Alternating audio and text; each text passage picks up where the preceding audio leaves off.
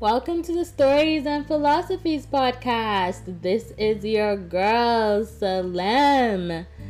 I'm so happy to be with you all. Thank you for tuning in. Thank you for listening to this second episode. And thank you so much for all the love from episode one. You know, I was just really raw and honest with you all. And I did something I don't think I've done in this podcast before. I switched back and forth between my kind of Nigerian way of speaking, threw a little bit of pidgin in there, and my more Americanized way of speaking. And I think you guys really related to it. So thank you for the episodes and thank you for the comments, rather, telling me how much you all enjoyed this episode and just felt like the quality of the episode was better, the sound was better. I was just more present and more authentically myself because honestly, that was the goal. Like, my first gen people know the struggle, my immigrants and first gen, you know the struggle of code switching. You know that, like, if I were to begin to just talk as a, as a Nigerian person now, people will not understand anything that I'm saying. Or it'll be harder for you to understand. It's like really difficult because when I came to the US at 13, lots of people were like, "Oh, we don't understand what you're saying. Like, what are you saying? Speak up." And so, even though we want to talk about code switching and you know, in this like really in this age of a lot of progressive ideas really selling selling out and really being the popular ideology in the spaces that I'm in at least it's really difficult because a lot of the progressive ideologies talk about yeah we're not code switching we're just going to talk how we talk. But i'm like yo as an immigrant i don't necessarily have that luxury because my niger my very very nigerian sounding self people have told me that they don't understand what i'm saying when i'm in that way of speaking in them with an american audience.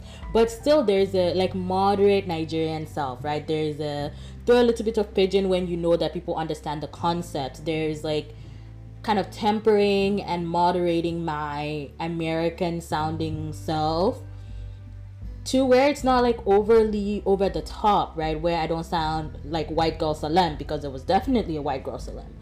Um a white girl sounding Salem.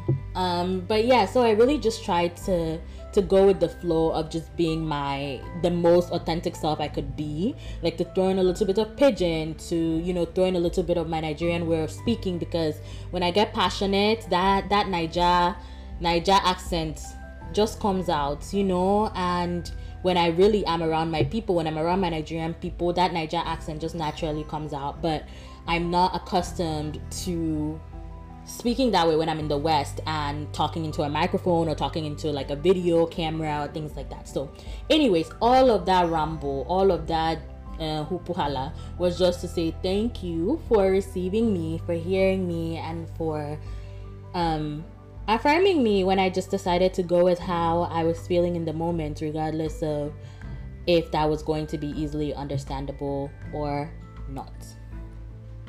So today's episode is titled Even Paradise Has Gas Leaks. And I know you're just like, what the hell? Where did that come from? Anyways, this episode is title is courtesy of my therapist session. Um, so as you all know, I mentioned this briefly, probably for like five seconds in the previous podcast episode that I moved. So if you've been listening for a while, you know that in 2020, at the start of the pandemic, I moved back into my parents' house for six months. And then I took four months to travel through all of West Africa to see if I was ready to relocate back to the continent. The answer to that question was not now. And so I moved back to Alabama at the beginning of towards yeah q1 of 2021 back into my parents home and was just like okay i'm going to take this year and settle in I'm currently working on an essay on that, so I'll let you all know when it comes out. But honestly, I was in the middle of Lagos. Like I was at this fancy hotel in Lagos. Um, it was actually uh, Federal Palace Hotel, right? I'm a Federal Palace Hotel. All my needs are met. Like I'm taken care of. I'm just sitting there. I'm journaling. I created this like idyllic getaway for myself because I just wanted to have some time to think and be honest with myself about my travels, all of the West African countries I had been to, the types of community that would be available to me as I went to those countries, um, what I what the like relocation feelings were bringing up for me. And i just wanted to be brutally honest with myself. So i'm sitting there having beautiful wonderful breakfast at federal palace hotel. And i remember just journaling and being like yo the only thing i want right now is my mom. Skirt and I was just like, girl, are you two years old? Like, what do you mean the only thing you want right now is your mom? But yeah, that was the only thing I wanted. I was just like, I just want my mom. I just want my mom. And it took me to three and a half, four year old Salem when I started school and like just wanted my mom. I just wanted my mom. Like, y'all could have your in class learnings and your preschool BFFs. I just wanted my mommy. And my nursery school teacher, Auntie Susan, till today whenever she sees me she's always like ah i want my mommy. How are you? I want my mommy. Because that was me. I was literally like i want my mommy. Every second auntie auntie i want my mommy. Yeah i just wanted my mom. I wanted my mommy. I wanted her. Like i didn't want any of you. I didn't want to be sitting in this class with you auntie susan. I wanted my mommy. So same vibes were coming up for me honestly when i was in these beautiful exotic locations and i was just like beautiful gowns, like beautiful pools, beautiful beaches, beautiful people, beautiful men, like beautiful community. But I just want my mom. Like I just want my mom's cooking. I just want my mom's hugs. I just want to like watch movies with my mom. I want us to talk about like all the things. I want to hear about what she's doing in her world. Like I just wanted my mom. And so I moved back into my mom's house. And it was as simple as that. Of course, there were so many complicated feelings. Like I had to talk myself through the feelings of shame and like you know in in my culture we have this thing where when a woman has a baby for the first like three to six months of having a baby sometimes a year two years like the mom moves into her house and lives with her. And it's like we've accepted birth to be this like really radical transformational space where girls and women and young women can like fully lean into this want for their moms, their this need for their mothers, but then why don't we um, like expand that into other phases of life? Because I was dealing with a lot. Like I was 26 years old, coming out of like really terrible relational heartbreaks, like really shifting like not getting into my phd program and really kind of shifting my ideas of what i wanted to do in the world i was in the beginning stages of building a multinational corporation like so much life was happening around me and yet i felt like i couldn't openly say i just wanted my mom because i wasn't having a baby. So after moving through all of those feelings i just gave myself permission to say look this is what you want this is what you need. You've been able to identify that and like your mom would gladly receive you back in her home. You know like your mom doesn't have any kind of like shame or like I don't know, like resistance to you being in her space. Like your mom even want she would welcome that. She would love that. And so I was just like, okay, yeah, like I have no plans, but all I know this year is I just want to be with my mom. And so, you know, spent all of 2021 really, like except for when I was traveling back to Cali for work and spent time with my friends.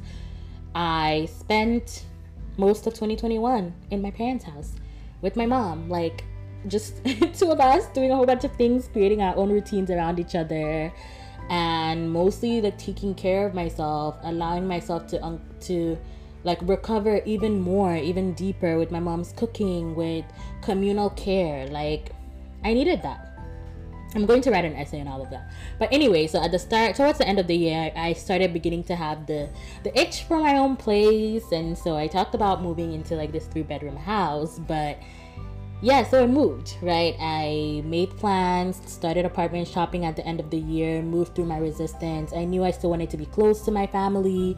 So, made, you know, started looking at places where I could still be close to my family and found this house that I really liked. And so, here I was right after I recovered from COVID in January, and I moved. And my first week at the house, I just felt like well, I had that shock of like, where am I? You know, when you move into a new place and you're just kind of wake up, waking up in the middle of the night, like disoriented, like where am I? But I was also very happy. Like the first time I looked at this house, I knew that it was going to be mine. Like I just felt so at home while I was looking at it. And I was telling my mom my expectations for the houses I was looking at were just really low. Like I really just wanted it to not be terrible. I was like, look, we're gonna have lots of time in the world and in my life to find find spaces that feel juicy and abundant and like, ooh, I can't believe I live here. But I was like, mommy, I'm just looking for a space that's not bad. I was like, I'm just looking for a space that like doesn't I don't need it to blow my mind, but I just needed to be like, okay, yeah, I could live here. And then like I came and I think the thing that sold me was just like just like this vintage oven. And I was just like, oh, it's a vintage oven. It was kind of like pink a little bit with like a little bit of like yellow and brown and some like it's the original oven that was put in the house from the 50s and it just sold me i don't know why it sold me really like the soul of the house the spirit of the house just really connected with my spirit. And next thing i knew i was like moving through the process really quickly and everything happened so quickly. So i moved into this house. And um three days into moving into this house i wake up in the middle of the night to the smell of gas. And you know so i'm like frantic trying to figure out what is going on.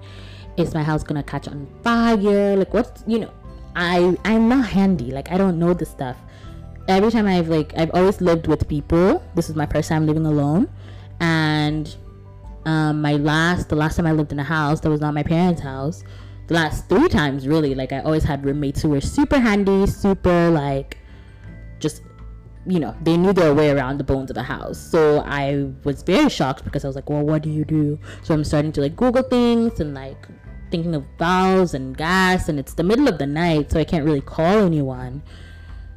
But I figured out what to do to like make the gas smell go away, and before I call the company in the morning. But I, I in that moment, I was just like, wow, like I moved into paradise, and even paradise has gas leaks, you know, and.